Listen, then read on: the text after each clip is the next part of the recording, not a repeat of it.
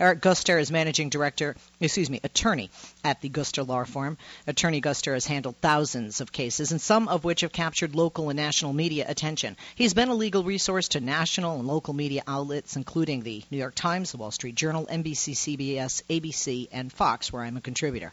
Eric was on the program before. More than a pleasure to have Attorney Guster back with us. Attorney Guster, thank you for joining us. Good afternoon and welcome. Hello, how are you? Uh, good, uh, and, and good to have you with us. I mean, good in spite of the uh, bad news. Certainly saddened by this.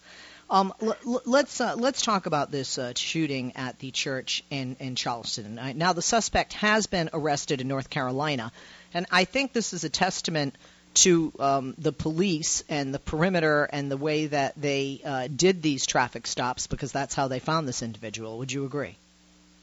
Uh, yeah, it, them getting they received a tip from what I understand. They received a tip of where this guy was headed, and them getting his picture out through social media. And social media has totally changed the landscape of how policing works. His picture was on every social media website. I tweeted it out several times as well.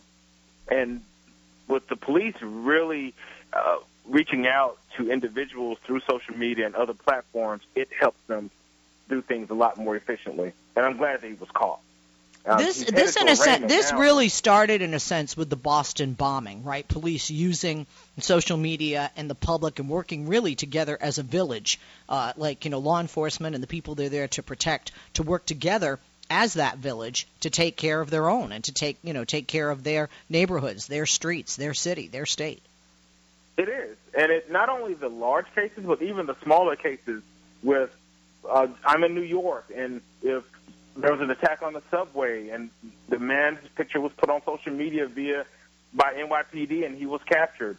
So those types of things, social media is the village taking care of itself in that we have the power to read it, retweet it, Facebook it, show it, and ask others if they are aware of something or if they know some information based upon a case. And it's very effective and has really become a very powerful tool for the police to utilize. And not only in identification, but they may they post different incidents that have happened, which will enable the public to become involved in the process, and it makes it a lot easier on everyone. Now, the uh, suspect, which he is at this point, is Dylann Roof. He's 21. He's been taken into custody in Shelby, North Carolina um, and he is from Lexington, North Carolina. He's been named as a suspect in this deadly shooting at the Emanuel AME Church, according to the Charleston police. Um, so that people understand from your perspective legally, um, what what is the, the chain of events? Somebody's uh, you know taken in and they're a suspect before they're formally charged. Uh, let's talk about that before we get into the type of charge that will be brought, the charges that will be brought against him, most likely. Uh, well, he's headed to arraignment now from what I from everything I've read, he's headed to arraignment, which is where the judge will tell him what his formal charge is, and what will happen from that point. I'm sure he either has private counsel or will get a court-appointed lawyer at that time, or ask the judge for more time to hire his own lawyer, and then the case will proceed proceed to a preliminary hearing. If it's on the state level, but then we have to see whether federal charge is going to be brought against him as well, because right now they have to go through the process of making sure that he is held with a certain amount of bond, and then the then the charges will develop as we find out more information. He allegedly said, quote, you rape our women and you're taking over our country and you have to go. He, a white man, saying to these black individuals in this uh, church that was predominantly African American hate crime yes. is a, is a term that you know most likely he would be charged with. So people understand: does the hate crime get charged from the federal level and by the federal level? Uh, does the state have any say in that, or does it come directly from the feds? And what is the criteria for that? Well, the hate crime the hate crime statute will be a federal crime. The state has very very limited influence on what the what the federal government does.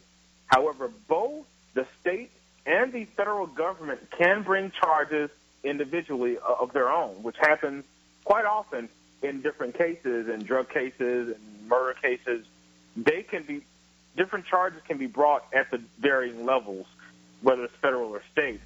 I would anticipate the federal government come, becoming involved in this uh, because of the nature of it was in the church, it was a hate crime, and it, it's mirroring the 1960s.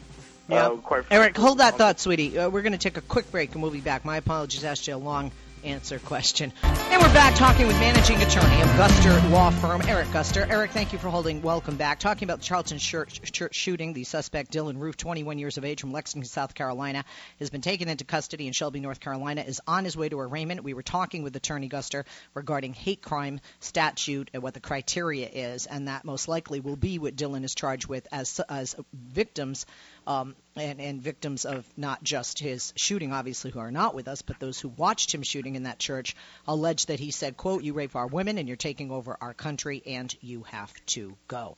Um, Eric, uh, more on the hate crimes. We'll take some calls, and then I wanted to ask you another question about this. Sure.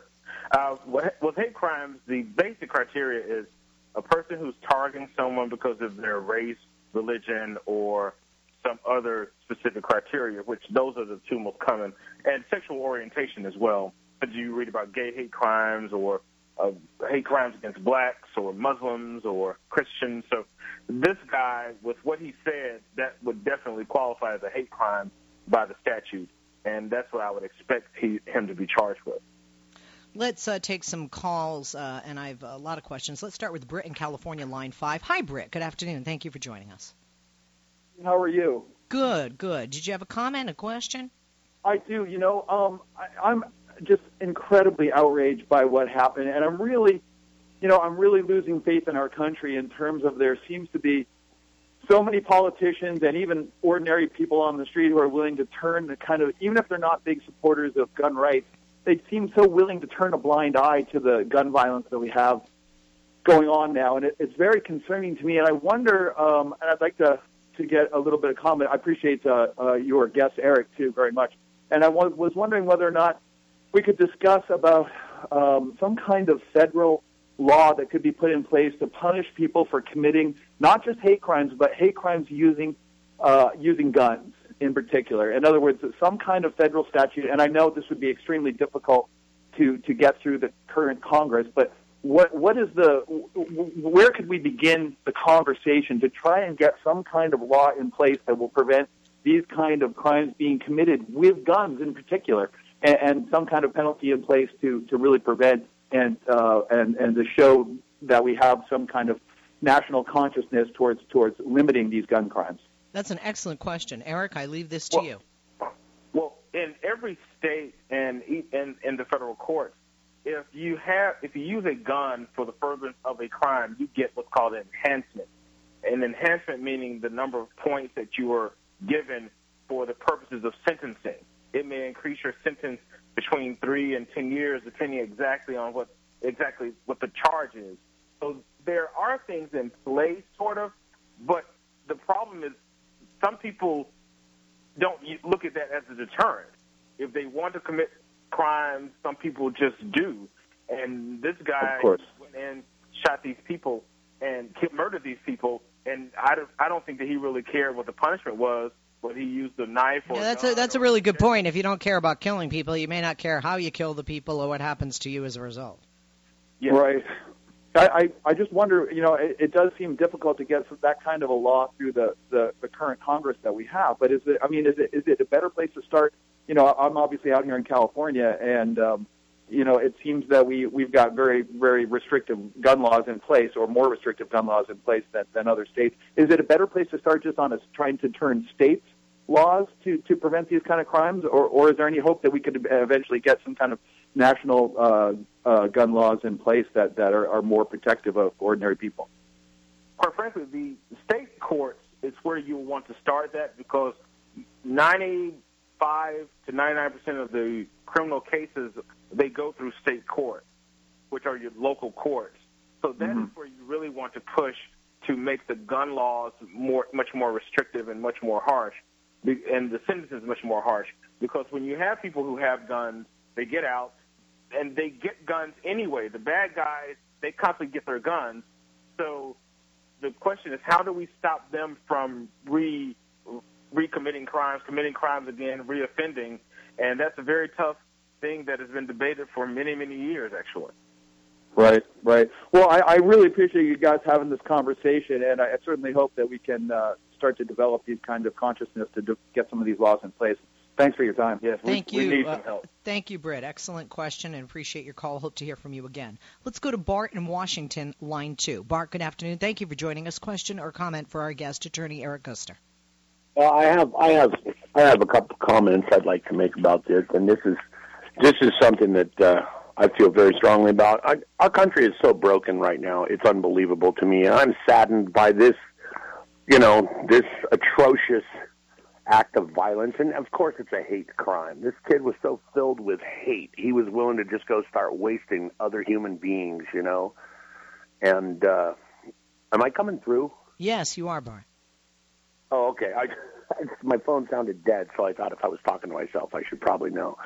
But I think this country needs to change its way of thinking in so many ways, and and and also, you know, I mean, I'm a precinct committee officer for the Democrat office here where I live, and the voter turnout in this country, the amount of participation by the citizens of this country, it's appalling. It's absolutely appalling, you know. And and the, I, I don't know. I mean, what do we do? Who knows? There's just so much hate and racism, and and the simple fact of the matter is, I think everybody should have to be educated on this.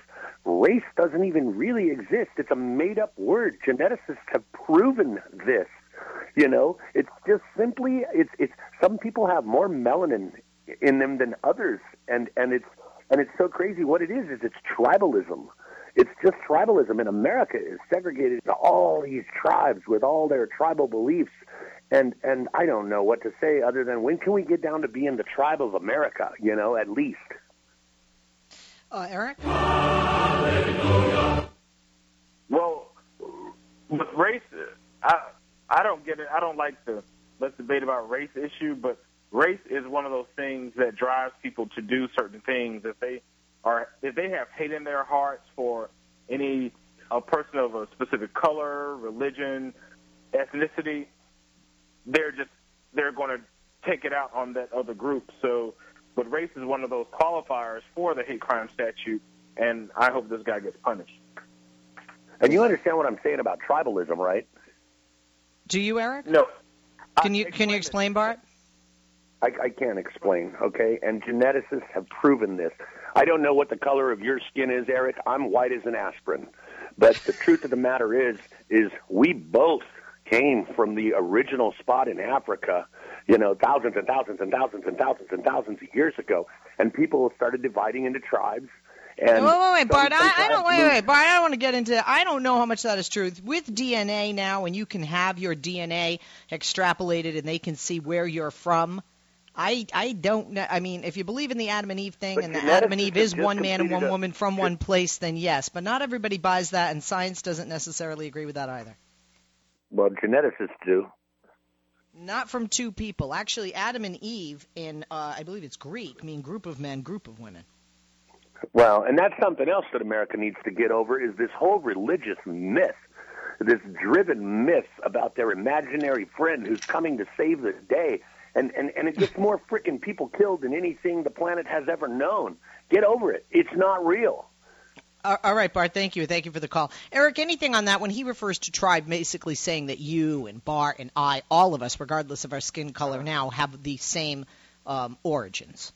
I, I don't want to get into that. We need to focus on what Dylann, the terrorist, did, and concentrate on that. Eric, you read my mind, love. I I had two questions just hanging uh, till we got to, through a couple of calls. We have some more calls to get through, and if you want to join us when the line's available, as one is now eight eight eight six Leslie. Eric, I agree with you that this was a terrorist action. If Dylann were a Muslim, this would have been called an act of terrorism. I would imagine. Am I correct in that? And is If- it only if terrorist? a Muslim, this would be, oh, this would be whatever whatever he did times 100. Now, what what if the what if it had been a mosque and somebody had said something similar?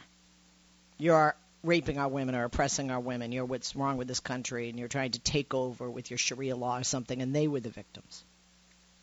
It would still be a hate crime because it was based upon their religious beliefs. Would there be the outrage? Do you think?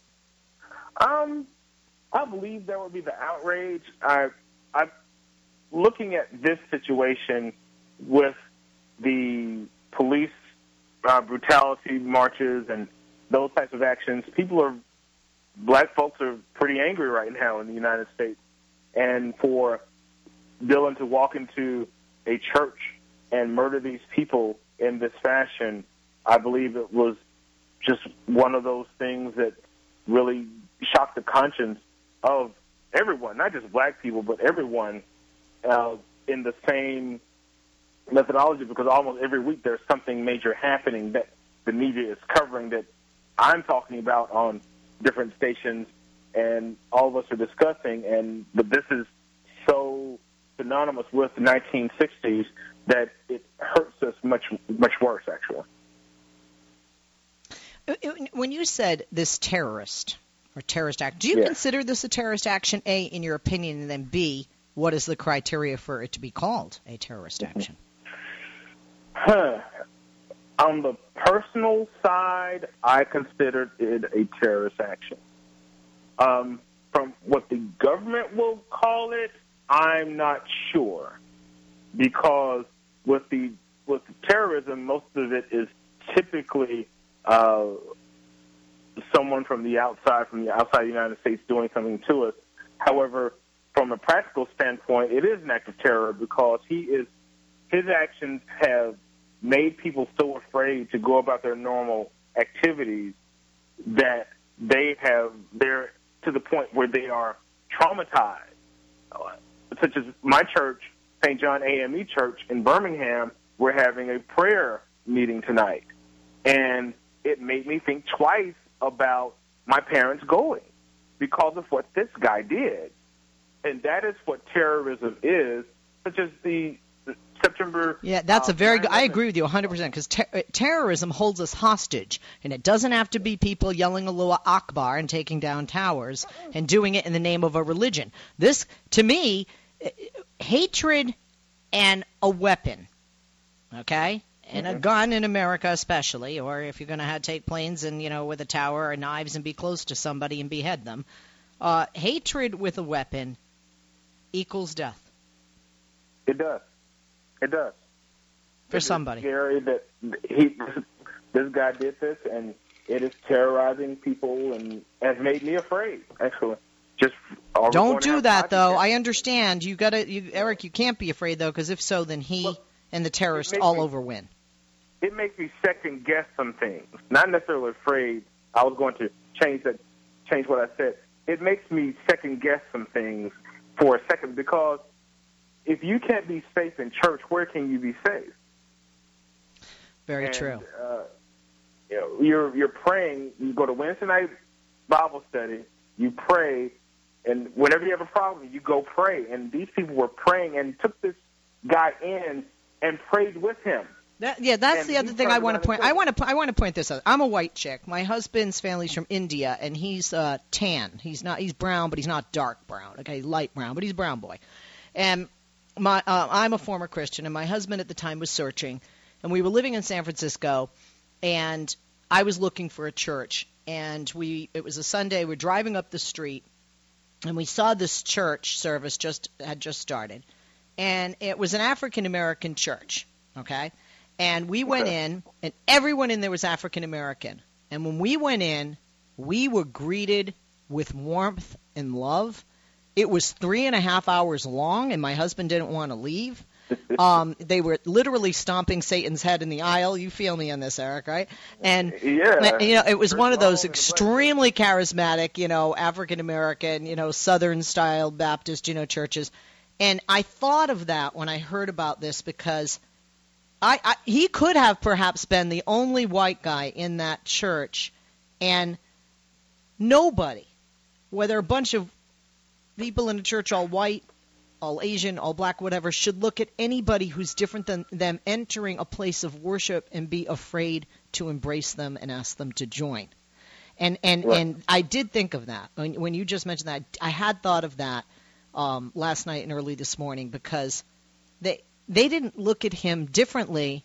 They looked at him as a Christian brother, skin color didn't matter in God's house, so to speak. It it it should not matter. Ever. Correct. All right. Uh, let's take. Uh, how much time do we have, guys? Can we take one more quick one here? Let. Oh, two, two more. Let's take Jeff in Ferguson, Missouri, line three. Jeff, good afternoon. Question or comment for our guest? Uh, good morning. Uh, I mean, good afternoon. Uh, yeah, I was thinking everyone. I mean, I'm willing to accept the possibility this was race related, but everyone is uh, forgetting that I'm hearing stuff that uh, he asked for the pastor by name, by title, senator, and he just happened. This if it was race, he the gunman just happened to pick the African American church out of all the other ones in the area where the pastor was a state senator. Are we I hadn't thought of that, possible- Eric. Have had you? Um, I've thought about the different possibilities, but with the things that he allegedly has stated, I don't I don't think it was he would have gone to a white church to do that. What he, what he, and and the pictures that have come out about in reference to him worshiping not worshiping him um, having photos of with patches with South African apartheid stickers and diff- those types of things. We knew his mindset from from that. That's I guess my I mean, message there's is with evidence. all the with all the other African American churches in the area. Like, why did he pick that one? With the one where I don't know. Well, you know, it- we don't. First of all, we don't. Maybe because they had a Bible study on a Wednesday night. Maybe because it Yeah. was close to where he was or going to be, or far enough from where he was. Maybe because he didn't know anybody there. Maybe because there was somebody there he heard speak, or it, it was. uh, You know, look, we don't really know. Maybe we will find out. Maybe we never will. My bet would be it was quite random. Hatred doesn't have much logic. And, and that's what I was thinking as well, Leslie. I thought it was just a random. He randomly chose a church. He knew it was a black church, African Methodist, Episcopal. He knew it was a black church, and he was going to terrorize and do and, and, and he clearly, based on the alleged remarks he said, was was picking by race. You're not saying it wasn't necessarily about race. You're saying he hated black people, but this person also was an elected official and a black person. Um, and that that that is to a point because he could be angry. We have a black president. You know, oh my God, there's black people being elected. They're taking over. That kind of thing. Yeah, could be.